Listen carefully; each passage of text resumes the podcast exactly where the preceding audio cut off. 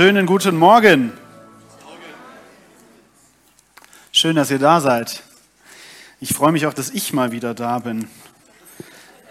Ich war die letzten Wochen immer in Leverkusen. Ähm, das ist, ist nun leider so, aber wir wollen ja, dass in Leverkusen was passiert. Von daher ist das gut so, denke ich.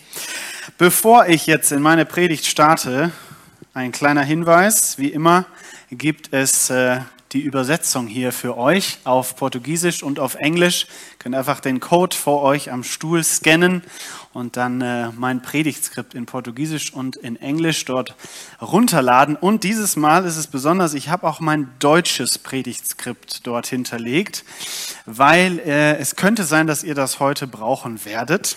Ähm, ihr werdet dann später sehen, warum.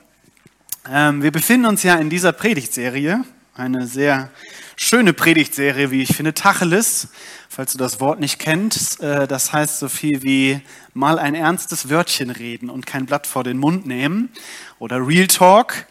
Ähm, und ich darf heute den Abschluss dieser Predigtserie machen. Und für euch, extra für euch, bin ich in den Keller unseres Hauses gegangen und habe nach antiken Dokumenten gesucht. Und äh, ich habe euch eines dieser antiken Dokumente hier mitgebracht. Es ist aus dem Jahr 2008, 15. Februar. Zwischenzeugnis. Städtische, nee, staatliche Realschule Kempten, Klasse 9b. Zwischenzeugnis für Felix Ronsdorf. Ja, ich habe ich es wirklich, heute Morgen habe ich es geknippt. Ich dachte mir, wofür brauche ich das eigentlich? Ne? Warum? Naja, ähm, ich werde euch jetzt nicht die Noten vorlesen, keine Sorge. Aber wisst ihr, ich war, ich werde euch gleich die Zeugnisbemerkung vorlesen. Die Zeugnisbemerkung ist ja immer so eine Sache, weil da, da stehen die Dinge ja noch möglichst nett formuliert. Richtig? Also ich lese euch jetzt meine Zeugnisbemerkung vor, okay? Felix war ein eigenwilliger und selbstbewusst auftretender Schüler. Sein Verhalten war meist ordentlich. Felix beteiligte sich rege am Unterrichtsgeschehen. Punkt, das war's. ja, da steht eine ganze Menge nicht. Da stehen so eine ganze Menge Striche. Ich weiß, dass bei den Mitschülern von mir, die gut waren, da stand bestimmt doppelt so viel. Und äh, wisst ihr, wenn Zeugnistag war, Zeugnistag war für mich ein Tacheles-Tag. Du hast ein halbes Jahr, konnte ich meinen Eltern zu Hause sonst was erzählen. Aber an diesem Tag, wenn ich mit diesem Zettel nach Hause kam, dann konnte ich erzählen, was ich wollte. Es zählte nur, was da drauf stand. Richtig? Und das, was da drauf stand, war gar nicht böse gemeint oder so. Es war halt einfach die Realität. Es war, kein, es war keine Übertreibung oder so, das stimmte. Ich war ein, glaube ich, sehr anstrengender Schüler. Und es zog Konsequenzen nach sich. Meine Eltern haben mich gefragt, was soll das? Warum machst du das? Warum beteiligst du dich nur rege am Unterricht? Ja, warum verhältst du dich nur meist ordentlich? Ähm, wir befinden uns im Jakobusbrief in dieser Predigtserie und der Jakobusbrief ist ein Stück weit wie ein Zeugnistag. Aber der Unterschied zwischen Jakobus und seinem Brief und meinem Zeugnis ist, dass dieses Zeugnis ist einfach nur ein Stand der Dinge. Dieses Zeugnis hat erstmal kein Interesse daran, dass ich jetzt besser werde oder dass ich mich verändere. Der Jakobusbrief heute, der hat das Bedürfnis, uns zu helfen, uns zu verändern. Es kann sein, dass das heute ein bisschen schmerzhaft wird. Ich bin auch sehr gespannt, was in den nächsten Minuten passieren wird. Aber ich glaube, dass der Jakobusbrief uns auch heute helfen möchte. Bevor wir jetzt in diese Predigt starten, möchte ich ein paar Disclaimer äh, loswerden, okay? Erstens, das, was wir gleich hören werden, den Text, den wir gleich lesen werden, das ist nicht einfach die persönliche Meinung von irgendjemandem aus dem ersten Jahrhundert. Okay? Das, was wir gleich lesen, ist Gottes Wort. Und Gottes Wort hat zu den Menschen damals gesprochen. Und weil es von Gott kommt, kann es heute genauso sprechen wie damals und hat heute auch genauso Aussagekraft, ist heute noch genauso sein Wort wie damals. Seid ihr einverstanden? Okay, das ist wichtig, damit wir gleich weitermachen können. Zweitens, es wird, glaube ich, schmerzhaft. Es wird hart und ich bitte dich, lauf nicht weg. Lauf nicht äußerlich weg, weil das verunsichert mich, aber lauf auch nicht innerlich weg. Okay? Nicht innerlich abschalten und sagen, das hat mit mir nichts zu tun. Schnall dich am besten an, dass du da bleibst. Und ich glaube, es lohnt sich dran zu bleiben bis zum Schluss. Drittens, und das ist jetzt ganz, ganz, ganz wichtig. Ich garantiere dir, dass während dieser Predigt irgendwann bei dir ein Gedanke auftauchen wird. Und dieser Gedanke wird ungefähr so lauten. Diese Predigt sollte ich mal dem und dem empfehlen. Oder der und der empfehlen. Diese Predigt sollte mal mein Mann hören. Oder meine Frau oder sonst wer. Es ist okay, dass dieser Gedanke auftaucht. Bitte schiebe ihn zur Seite. Dieser Gedanke hat in den nächsten Minuten hier nichts verloren. Diese Predigt ist für dich. Und rede dich bitte nicht raus, okay? Ich rede mich auch nicht raus. Es geht um dich und es geht um mich. Okay, ich glaube, das reicht erstmal an Disclaimer. Jetzt kommen wir mal zu unserem Text. Ähm, bevor wir zu dem Text kommen, der Chan hat das letzte Mal gepredigt und Chan hat über die Weisheit gesprochen. Erinnert ihr euch noch daran? Also die, die da waren. Und ähm, wir kommen praktisch jetzt genau aus diesem Textabschnitt, wo es um die Weisheit geht. Und es ist ein sehr schöner Abschnitt. Es geht darum, was passiert, wenn Menschen die Weisheit Gottes in ihr Leben lassen. Und jetzt kommt praktisch ein nächster Abschnitt, der baut darauf auf. Und der macht das Ganze ein bisschen praktisch. Es geht nämlich jetzt um konkrete Situationen. Und ich lese jetzt einfach mal, bevor ich jetzt hier noch weiter rede. Wir lesen in Jakobus 4, ab Vers 1. Falls du eine Bibel dabei hast, darfst du das gerne aufschlagen, aber du kannst auch hier hinter mir mitlesen. Ich lese einfach mal von vorne bis hinten, das sind jetzt zehn Verse, und danach gehen wir das Ganze Stück für Stück durch. Jakobus schreibt, woher kommen denn die Kriege und Streitereien unter euch? Sind es nicht eure eigenen Begierden, die sich regelrechte Schlachten in euren Gliedern liefern? Ihr seid gierig und bekommt doch nichts. Ihr mordet und neidet und könnt auch so eure Wünsche nicht erfüllen.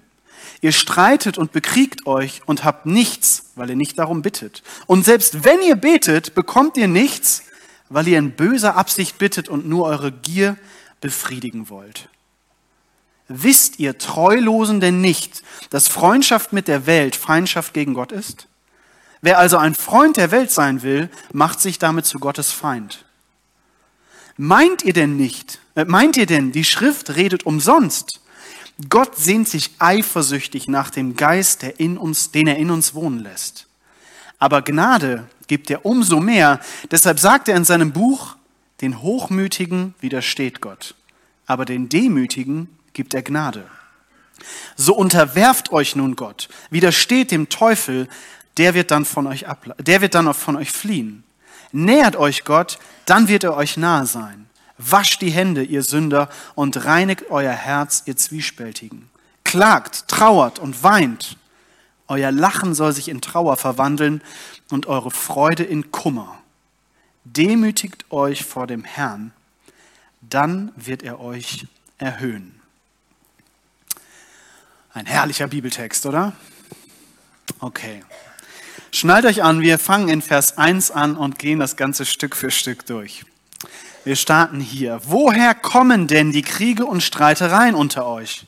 Sind es nicht eure eigenen Begierden, die sich regelrechte Schlachten in euren Gliedern liefern? Jakobus beginnt hier mit einer rhetorischen Frage. Also er fragt nicht danach, weil er wirklich wissen will, wo das herkommt. Er weiß, wo das herkommt. Das ist ungefähr so, als würde ich jemanden, der zu spät kommt, fragen, hast du schon mal auf die Uhr geguckt? Natürlich hat er nicht auf die Uhr geguckt, das will ich auch nicht sagen. Ich will sagen, du bist zu spät. Und deswegen schreibt Jakobus hier, woher kommen denn die Kriege und Streitereien unter euch? Was er sagt ist, ihr streitet euch die ganze Zeit. Merkt ihr das? Und diese, dieses Wort Kriege, Streitereien, das klingt ja ein bisschen krass, aber man kann es auch sehr gut übersetzen mit Zwistigkeiten, Zickereien, Rumgezanke, sinnloses Streiten. Das meint Jakobus hier. Und die Frage ist, wo kommt das her? Diese Dinge kommen aus den eigenen Begierden. Das griechische Wort, was hier steht, ist das Wort Hädon. Hädon. Das heißt so viel wie Lust, Genuss oder Vergnügen. Und Hädon ist die Wurzel für unser Wort Hedonismus. Hedonismus heißt, das ist ein, wenn man so will, ein Lebensstil, der darauf aus ist, so viel Lust zu erleben, wie es geht, und so wenig schlechte Gefühle, so wenig Schmerz zu erleben, wie es geht. Und man könnte sagen, unsere Gesellschaft, jetzt mal so weltweit gesehen, ist eine der hedonistischsten überhaupt. Okay, also das passt, glaube ich, ganz gut zu uns. Ja, daher kommen also diese Streitereien. Sie kommen aus den eigenen Begierden. Und was tun diese Begierden? Diese Begierden, sie führen regelrechte Schlachten.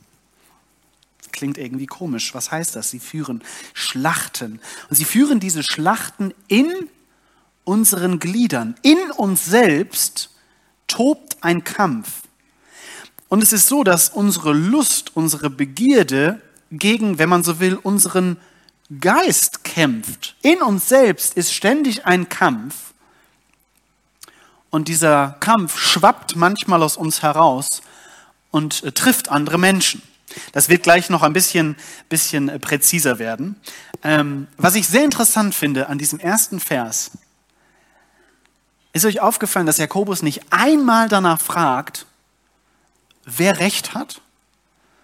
Er wirft denen vor, hör mal, ihr streitet und zankt euch die ganze Zeit, aber er sagt nicht einmal, wer hat denn angefangen? Wer hat denn Recht? Soll ich euch was sagen? Das ist Jakobus scheißegal. Jakobus ist völlig egal, was du für eine Meinung zu Corona hast oder ob die Musik hier zu laut oder zu leise ist oder ob jemand so und so und so aussieht, ist ihm völlig egal. Was ihn nervt, ist, dass Christen sich von ihrer Begierde leiten lassen, von ihrer Lust, von ihrem Ego. Das ist das, was ihn hier so stört und das ist das, was er anspricht. Und damit sagt er gar nichts Neues. Er wiederholt eigentlich nur das, was Jesus mal gesagt hat. Jesus sagt in Markus 7, Vers 15, nichts, was von außen in den Menschen hineinkommt, kann ihn vor Gott unrein machen. Unrein macht ihn nur, was aus ihm selbst kommt. Da kommt das Problem her. Das Problem ist nicht irgendwer oder irgendwo oder irgendwas, nein, nein. Das Problem trägt jeder von uns in sich. Das Problem bin ich. Das Problem bist du. Jakobus führt dieses Problem ein bisschen aus. In Vers 2, da schreibt er, ihr seid gierig und bekommt doch nichts. Ihr mordet und neidet und könnt auch so eure Wünsche nicht erfüllen. Ihr streitet und bekriegt euch und habt nichts, weil ihr nicht darum bittet. Gierig sein, mordend sein, neidisch und streitend und bekriegend sind jetzt nicht unbedingt die Dinge, die ich in mein Bewerbungsschreiben reinschreiben würde.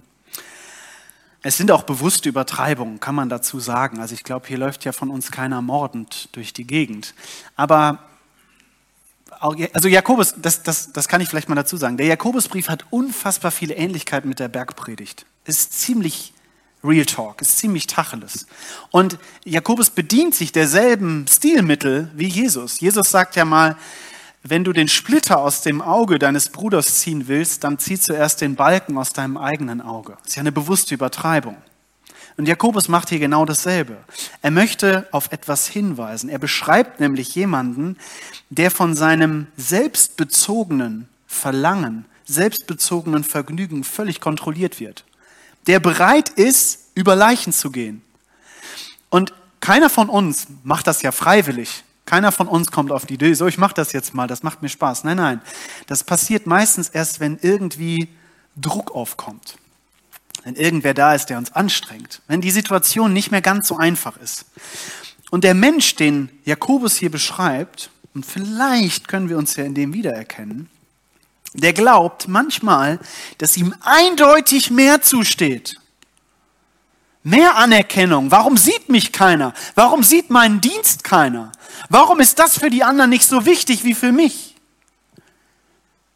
Oder ein Mensch, der glaubt, dass andere was nicht verdient haben, weil er es selber nicht hat. Die Gaben oder das Gehalt oder die Kinder oder die Familie oder die Aufgabe. Oder man kommt auf die Idee, dass da jetzt aber mal wirklich jemand bestraft werden muss. Da muss jetzt mal, also da muss man ja jetzt aber mal was sagen. Das wird man ja wohl noch sagen dürfen. Oder man straft jemanden mit Schweigen und schweigt jemanden tot. Und ähm, oder was auch, was auch vorkommen könnte eventuell, ist, dass man sich irgendwo mal so richtig auskotzt. Ja, weil einen einer so richtig aufregt. Und da, was diese Dinge alle gemeinsam haben, ist der Mensch, der so richtig von sich selbst besessen ist in diesen Momenten, der ist fest davon überzeugt, dass er das Recht dazu hat, all das zu tun. Doch selbstverständlich. Ja, natürlich mache ich das jetzt weil es immer um ihn oder weil es immer um sie geht, in ihren Gedanken, in seinen Gedanken. Diese Dinge geschehen, wenn die Begierde in unseren Gliedern die Schlacht gewinnt. Aber jetzt ist die Frage, ein Mensch, der sich so verhält, kommt er ans Ziel? Kommt dieser Mensch ans Ziel? Laut Jakobus kommt er nicht ans Ziel. Jakobus sagt, ihr bekommt nichts, ihr könnt eure Wünsche nicht erfüllen und ihr habt auch nichts.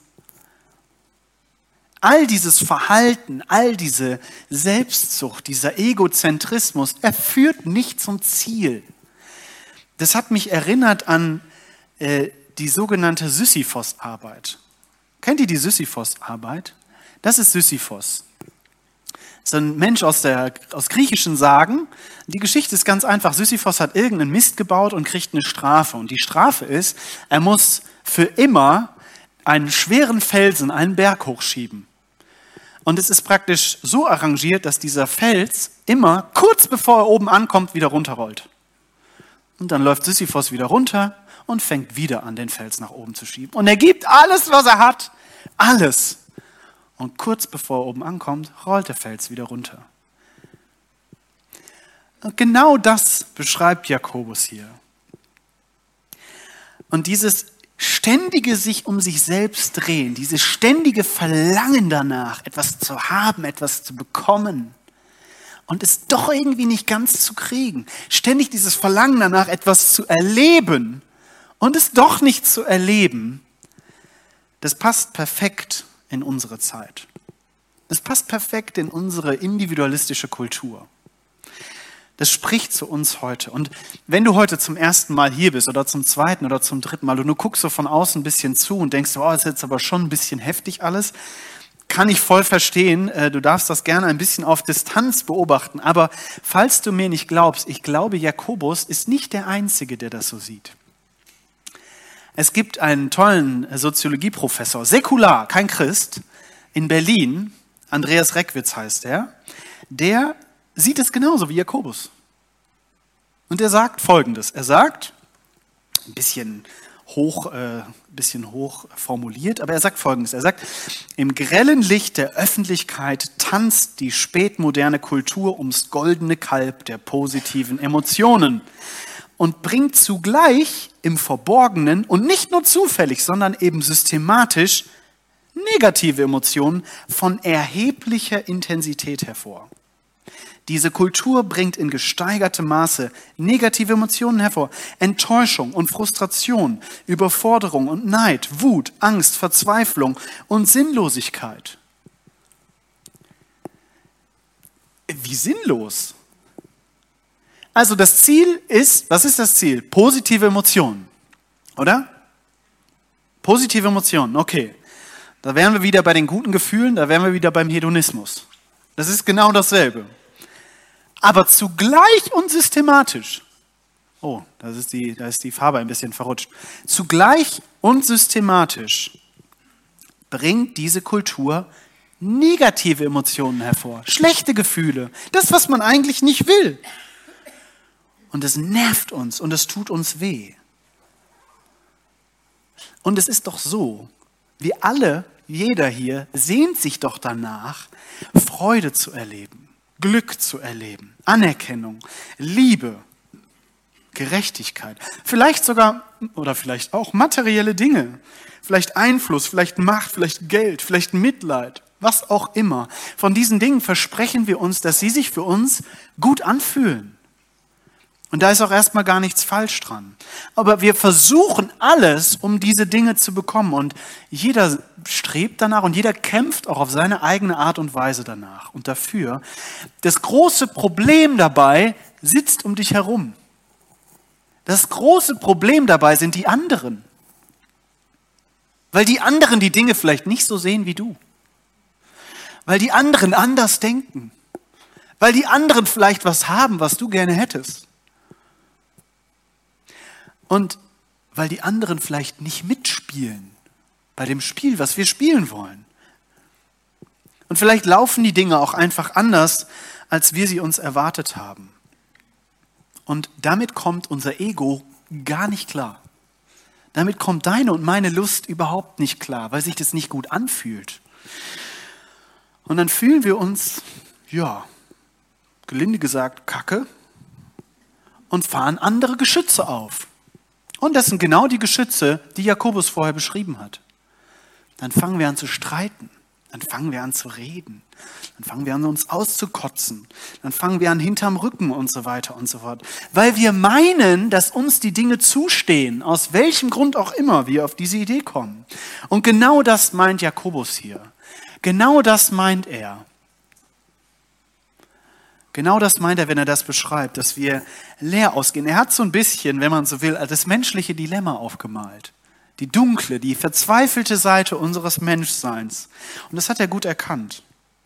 Und es mag sein, dass das gut zu der Kultur um uns herum passt, ja, dass ein Soziologe das für die Kultur um uns herum formuliert, aber Jakobus schreibt nicht an die Kultur um uns herum.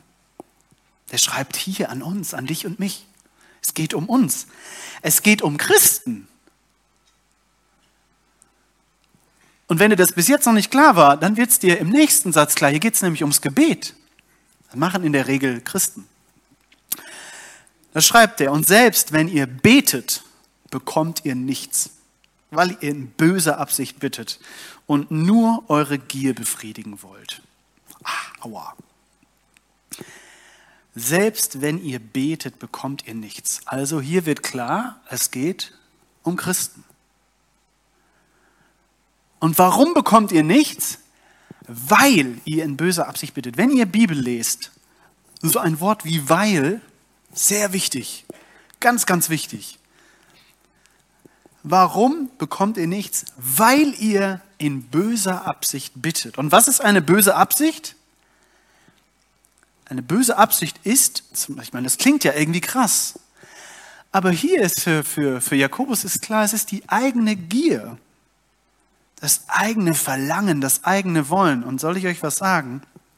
Dasselbe Wort, was uns vorher schon mal begegnet ist, steht hier auch. Hier steht gar nicht Gier im Griechischen, hier steht Hädon, hier steht Lust, weil du deine Lust befriedigen willst. Ist Lust befriedigen, das ist doch für uns jetzt erstmal gar nichts Schlechtes. Für Jakobus ist es sehr wohl was Schlechtes, weil es sich nur um dich dreht bei diesen Gebeten, weil es sich nur um uns dreht. Das bedeutet, unser Hedonismus ist nicht nur das Motiv für die Art und Weise, wie wir miteinander rumzicken und rumzanken. Nein, wir haben auch noch die, die Größe, vor Gott zu gehen in unserem Hedonismus und bei ihm Pizza zu bestellen. Mit allem, was wir wollen. Dann ist Gebet gar keine Beziehung mehr, ist eher eine Dienstleistung. Gott, mach doch bitte dies und mach doch bitte das. Und so weiter und so fort. Ich kann euch eins sagen, Gott wird niemals der Diener unserer eigensüchtigen Begierden. Niemals. Und das tut gut, das mal zu hören, glaube ich. Das sagt er schon im Alten Testament. Der Psalmist schreibt mal im Psalm 66, Vers 18, wenn ich Unrechtes vorgehabt hätte in meinem Herzen, so würde der Herr nicht hören.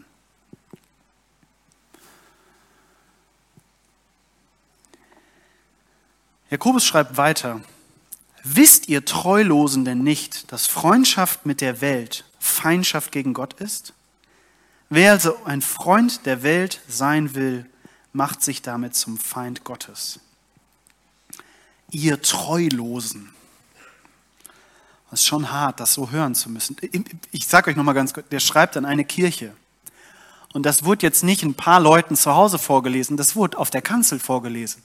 Der schreibt an die ganze Gemeinde und sagt, ihr Treulosen. Und auch hier ist es so, dass im Griechischen da nicht treulos steht. Da steht ein viel schlimmeres Wort. Im Griechischen steht hier, du Ehebrecherin. Du Ehebrecherin. Warum steht da Ehebrecherin? Feminine Form weil Gott in der ganzen Bibel immer als der Mann von Israel, der Mann der Gemeinde, der Ehemann der Gemeinde gehalten wurde. Und wenn, wenn Jakobus jetzt sagt, du Ehebrecherin, dann sagt er damit, ihr handelt an Gott wie jemand, der die Ehe bricht. Und das ist krass. Das ist sehr krass. Das will eigentlich keiner von uns. Und ich bin mir sicher, die Gemeinde damals wollte das eigentlich auch nicht. Und dennoch nennt Jakobus sie so. Wisst ihr denn nicht, dass Freundschaft mit der Welt, Feindschaft gegen, wisst ihr denn nicht, ist wieder eine rhetorische Frage. Natürlich wissen sie das. Rhetorische Fragen ist, gehört das Lieblingsstilmittel von Eltern bei ihren Kindern. Und genauso geht Jakobus hier mit dieser Kirche um. Wisst ihr das denn nicht? Ja, natürlich wisst ihr das. Muss ich euch das schon wieder sagen? Jetzt benutzt er hier dieses Wort Welt. Was ist mit dem Wort Welt gemeint? Im christlichen Kreisen spricht man ja gern von Welt. Der kommt aus der Welt oder das ist weltlich und so weiter. Ich glaube, das klingt für Menschen außerhalb christlicher Kreise sehr seltsam. Oder? Weil, also ich versuche das mal so ein bisschen zu füllen. Ich glaube, was nicht gemeint ist, ist der Planet Welt. Und was auch nicht gemeint ist, ist die Natur oder die Schöpfung oder, oder die Menschen im Allgemeinen, sondern was Jakobus meint, ist alles, was nicht göttlich, was sündig und was falsch ist. Und um es mal in einem Gedanken zusammenzupacken, weltlich ist alles, was den Menschen selbst in den Mittelpunkt stellt. Okay? Unser Hedonismus stellt uns in den Mittelpunkt. Unser Hedonismus ist weltlich sozusagen. Jakobus würde sagen, das ist weltlich. Und jetzt haben wir noch ein Wort, und zwar das Wort Freundschaft. Freundschaft heißt damals etwas deutlich Größeres als es für uns heute bedeutet. Freundschaft war damals, das hatte schon fast was mit Ehe zu tun. Also da ist viel, viel mehr Liebe und Hingabe und Verbindlichkeit, lebenslange Verbindlichkeit und ein Stück weit auch gemeinsame Werte. Wenn Gott und sein Wesen der Welt und ihrem Wesen sozusagen gegenübersteht, wenn Jakobus das hier so aufstellt, dann kann man tatsächlich nur Freund einer dieser Sachen sein und nicht gleichzeitig von beiden. Wenn die Welt, oder sagen wir mal wertetechnisch, ja, wenn ein Wert für die Welt ist, du gehörst dir selbst, dann ist ein Wert, den Gott hat, du gehörst mir. In der Welt haben wir den Wert, es geht darum, dass ich mich gut fühle um jeden Preis. Und bei Gott haben wir den Wert, es geht um Treue zu mir um jeden Preis. Ich könnte jetzt so weitermachen. Ihr merkt, das steht sich gegenüber, es beißt sich. Das bedeutet, man muss sich ein Stück weit entscheiden. Und ein letzter Kommentar zu diesem Bibelvers. Hier steht ein kleines interessantes Wort, was sehr wichtig ist. Und zwar das Wort will. Wessen Freund willst du sein? Das ist deine Entscheidung. Das zwingt dir Gott nicht auf. Das nimmt dir auch niemand ab, diese Entscheidung. Das musst du entscheiden. Und ich glaube, wir schieben manchmal solche Dinge, so Gedanken gerne auf die lange Bank, aber es gibt bei dieser Frage hier keine neutrale Zone, die wir manchmal so gerne hätten. Die gibt es nicht. Wenn du der Freund des einen bist, bist du der Feind des anderen. Du kannst nicht nicht sein. Jakobus führt diesen Gedanken jetzt hier noch weiter. Er möchte das klar machen und stellt wieder eine rhetorische Frage. Meint ihr denn, die Schrift redet umsonst? Gott sehnt sich eifersüchtig nach dem Geist, den er in uns wohnen lässt. Meint ihr denn, die Schrift redet umsonst? Ja, natürlich redet die Schrift nicht umsonst. Das möchte er denen nur mal klar machen. Gott sehnt sich eifersüchtig. Oder man könnte es auch übersetzen, Gott sehnt sich mit leidenschaftlichem Eifer. Und das ist eine krasse Aussage über Gott, oder? Gott sehnt sich eifersüchtig. Ist Eifersucht was Gutes?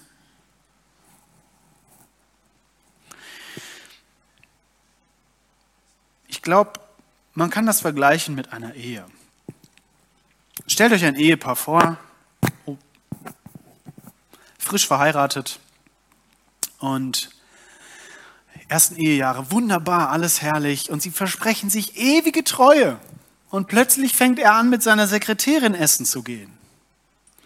Ist es jetzt gerechtfertigt, dass sie eifersüchtig ist? Ja, selbstverständlich ist es gerechtfertigt. Was soll das? Er bricht seinen Bund. Genau so ist es auch mit Gott. Gottes Eifersucht ist gerechtfertigt wenn wir den Bund mit ihm brechen durch das, wie wir uns verhalten. Nun, was ist gemeint mit, mit dem Geist? Der Geist des Menschen ist ja, das kann, da kann man jetzt ja viel drüber sagen, aber ich sag mal, ich fasse es mal zusammen mit, das sind die Gedanken, das sind die Überzeugungen, das sind die Bilder, die wir so haben vom Leben, das sind die Vorstellungen, die wir haben. Und Gott wünscht sich, Gott sehnt sich danach, mit leidenschaftlichem Eifer, dass diese Dinge an ihm ausgerichtet sind, dass diese Dinge mit ihm im Einklang sind. Und auch das ist wie in einer Ehe. Eine Ehe macht dann Spaß. Man kann, eh, Ehepartner sind ja total vielfältig. Das ist auch ganz, das ist ja wunderbar so. Wäre schrecklich, wenn es nicht so wäre. Aber es funktioniert trotzdem nur so, wenn man ein Ziel verfolgt und dabei ungefähr auch denselben Wertekodex hat. Sonst kriegt man sich permanent in die Haare. Und bei Gott ist es ganz genauso. Gott wünscht sich, dass er und du, dass ich und er auf einer Wellenlänge sind. Und jetzt begründet er, warum. Warum er sich danach sehnt. Er sagt, aber Gnade gibt er umso mehr. Deshalb sagte er in seinem Buch, den Hochmütigen widersteht Gott, aber den Demütigen gibt er Gnade. Und hier ist wieder so ein wichtiges Wort. Deshalb. Deshalb. Hier wird was begründet. Jakobus zitiert hier aus den Sprüchen einen Bibelvers. Und dieser Bibelvers lautet, den Hochmütigen widersteht Gott, aber den Demütigen gibt er Gnade. Das ist eine Gegenüberstellung. Was heißt hochmütig? Hochmütig heißt stolz, überheblich, oder eigensinnig. Hochmut ist eine perfekte Zusammenfassung für dieses Verhalten, was wir gerade vorher besprochen haben. Ein Mensch, der von sich so krass überzeugt ist, der immer recht hat, der nie falsch liegt. So wie ich zum Beispiel manchmal. Und Demut steht dem gegenüber. Demut ist das genaue Gegenteil. Und Demut Demut bedeutet, sich der eigenen Fehlerhaftigkeit bewusst zu sein, der eigenen Schwächen. Demut, bei Demut denkt man manchmal, ah, das ist ein Mensch, der hat kein Selbstbewusstsein oder kein Selbstvertrauen. Das ist Quatsch, so zu denken. Demut heißt, da kennt sich jemand wirklich gut. Demut heißt, da hängt sich jemand nicht höher, als er eigentlich ist. Da spielt jemand nichts vor. Da ist jemand sehr, sehr ehrlich. Und Demut vor Gott bedeutet, mit all diesen Dingen vor Gott zu kommen, wissend, dass er Gott ist und nicht ich. Und ich zitiere mal hier meinen Bibelschullehrer. Gott findet Demut ziemlich sexy.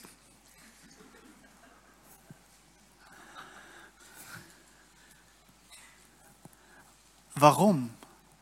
Weil Demut dazu führt, dass wir mit Gott wieder auf einer Wellenlänge sein können. Weil Demut heißt, Gott, ich gebe dir alles hin. Ich halte es dir hin. Und wenn wir das tun, dann kann Gott uns seine Gnade zuteil werden lassen. Und wie viel Gnade? Umso mehr Gnade. Gnade in Fülle.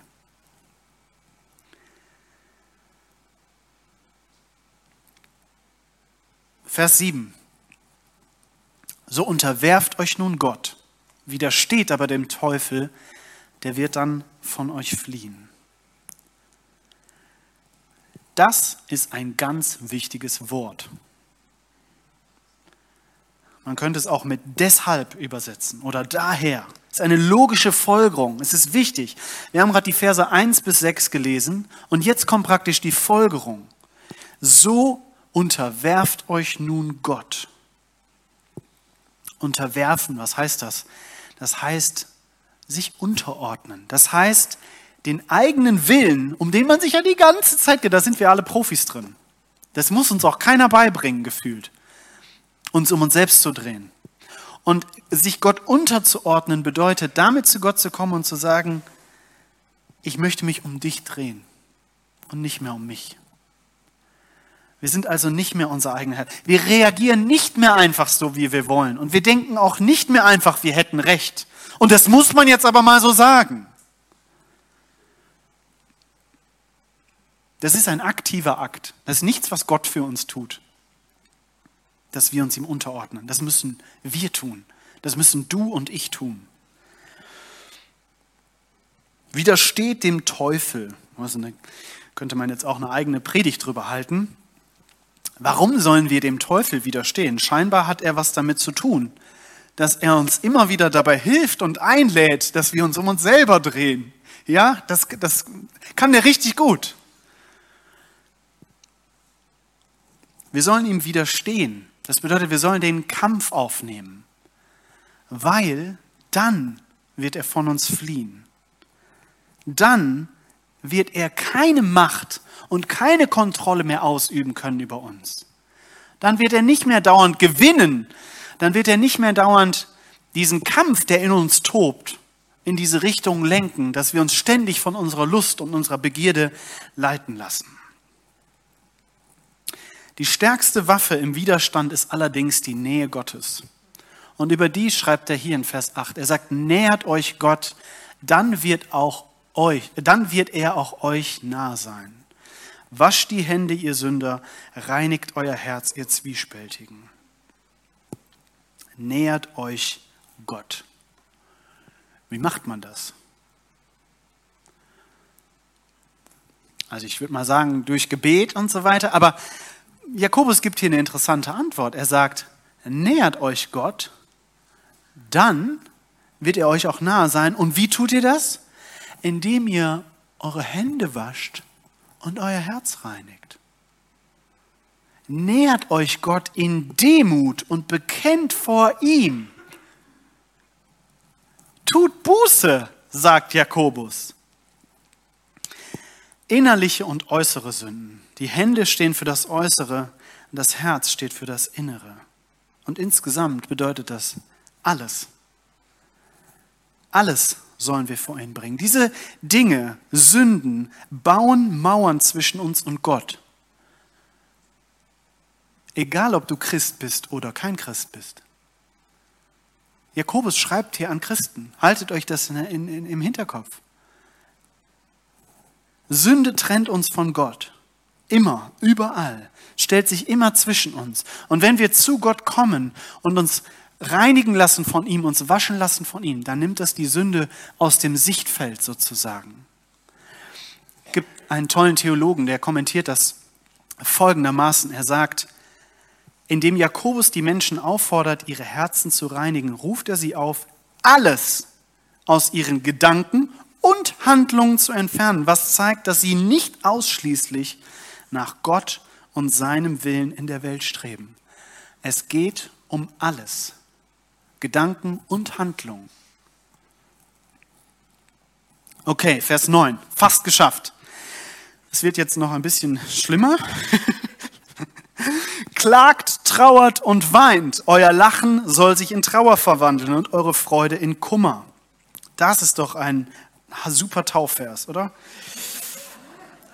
Klagt, trauert und weint. Was ist hier gemeint? Mit sicherlich kein, sicherlich kein Lebensstil.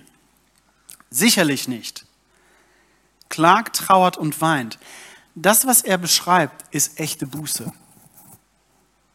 Das, was er beschreibt, ist, was man Menschen ansieht, wenn ihnen bewusst wird, wie schuldig sie eigentlich vor Gott sind.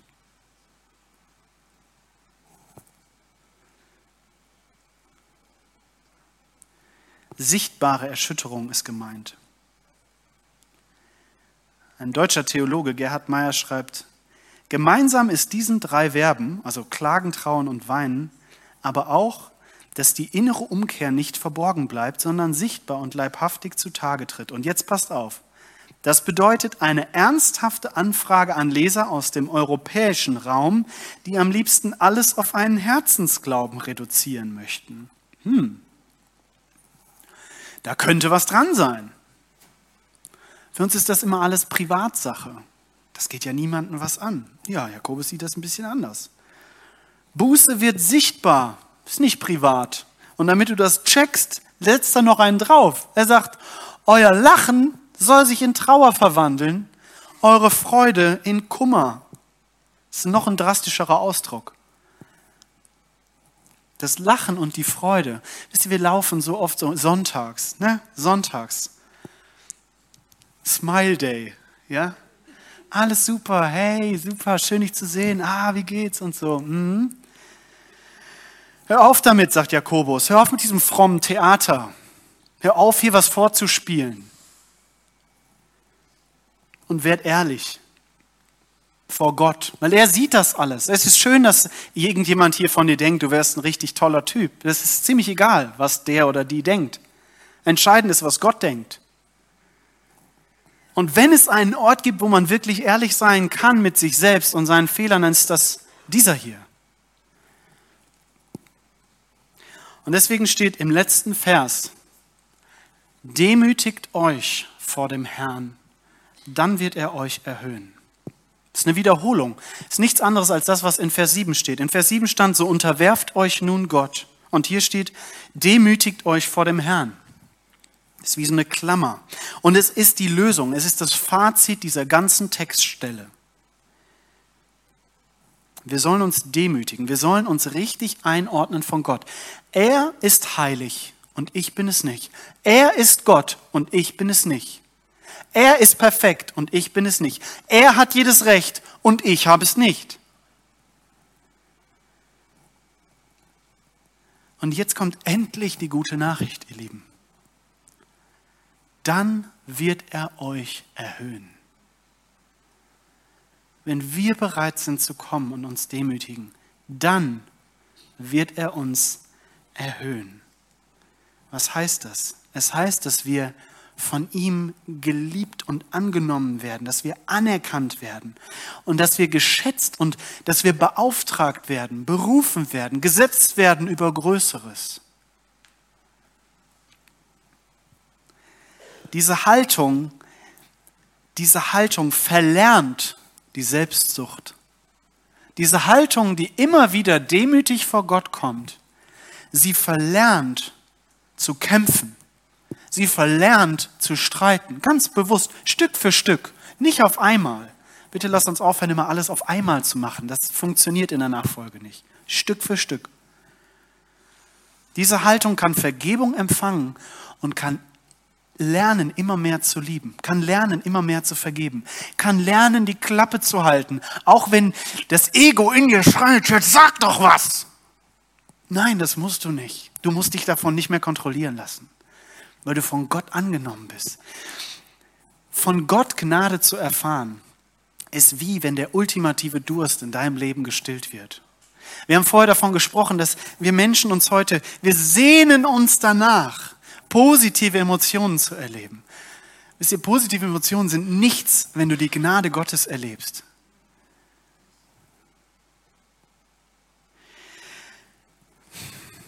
Ich habe diese Predigt vorbereitet, ne?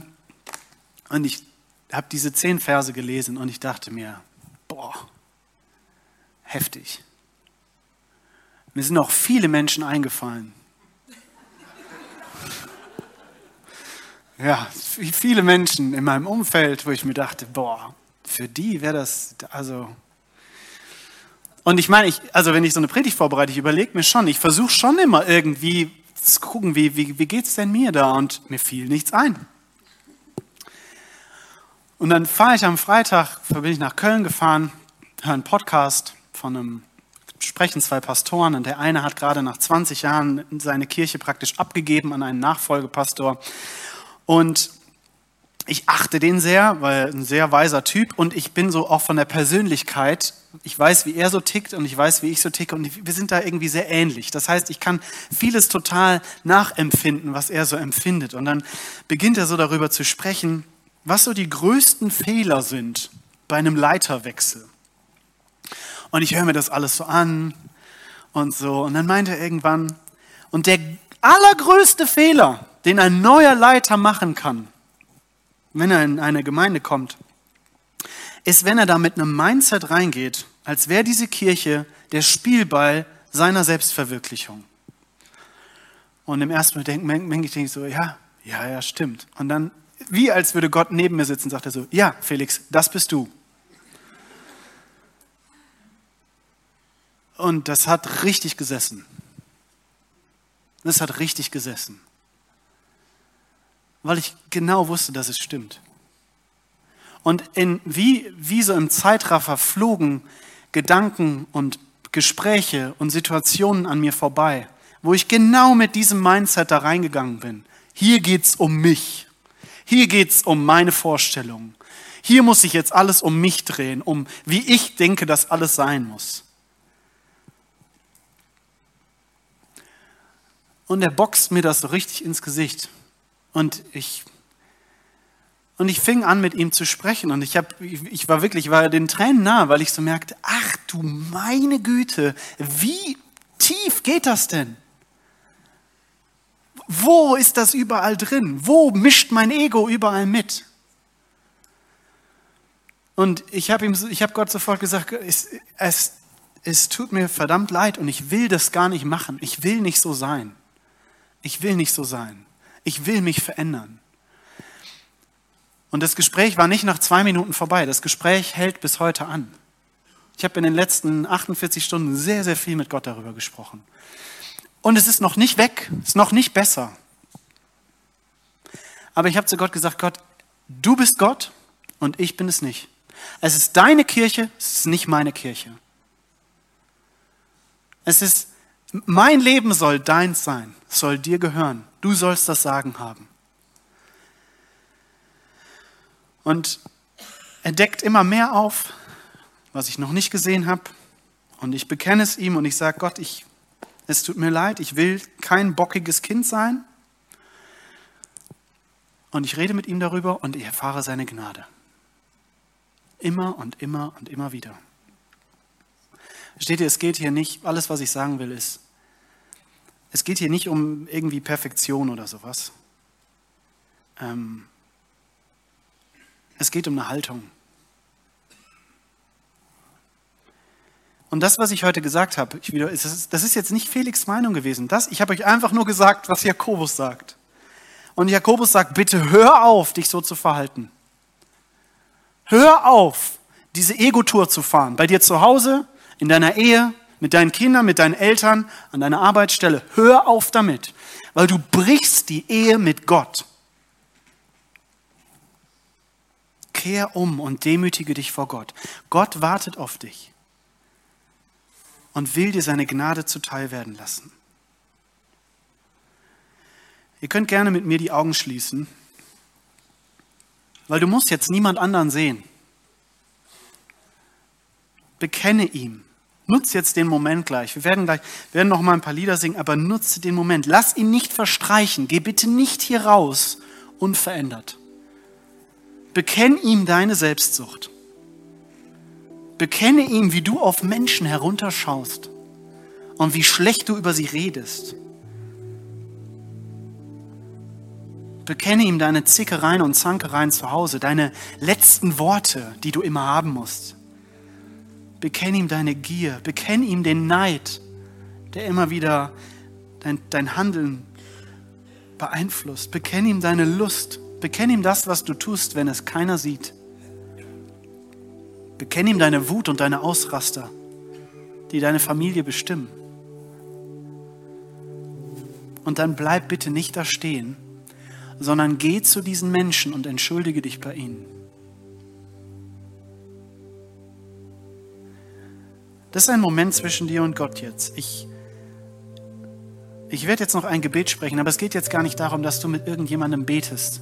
Es geht darum, dass du vor Gott kommst. Das kannst du machen, wie du möchtest. Du kannst sitzen bleiben, kannst dich hinstellen, kannst Gott deine Hände hinhalten als Zeichen dafür, dass du ihm dein Leben neu geben willst. Du kannst auf deine Knie gehen, du kannst, mach was du möchtest, aber bitte antworte.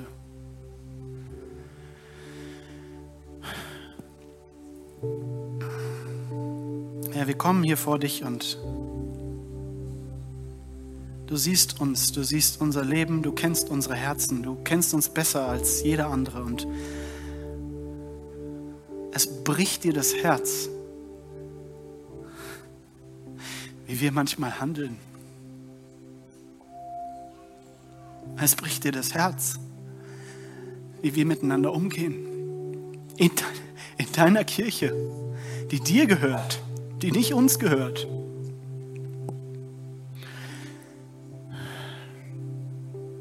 Bitte komm du mit deiner Liebe her und führ uns zurück zu dir. Lass uns ehrlich werden vor dir und begegne uns. Danke für deine Güte, danke für dein Kreuz, danke, dass du alles getan hast, damit diese Schuld nicht mehr zwischen uns stehen muss, Herr. Wir müssen uns nur umdrehen zu dir und bekennen, um Veränderung zu erleben, Herr. Sei du jetzt hier, Herr. Amen.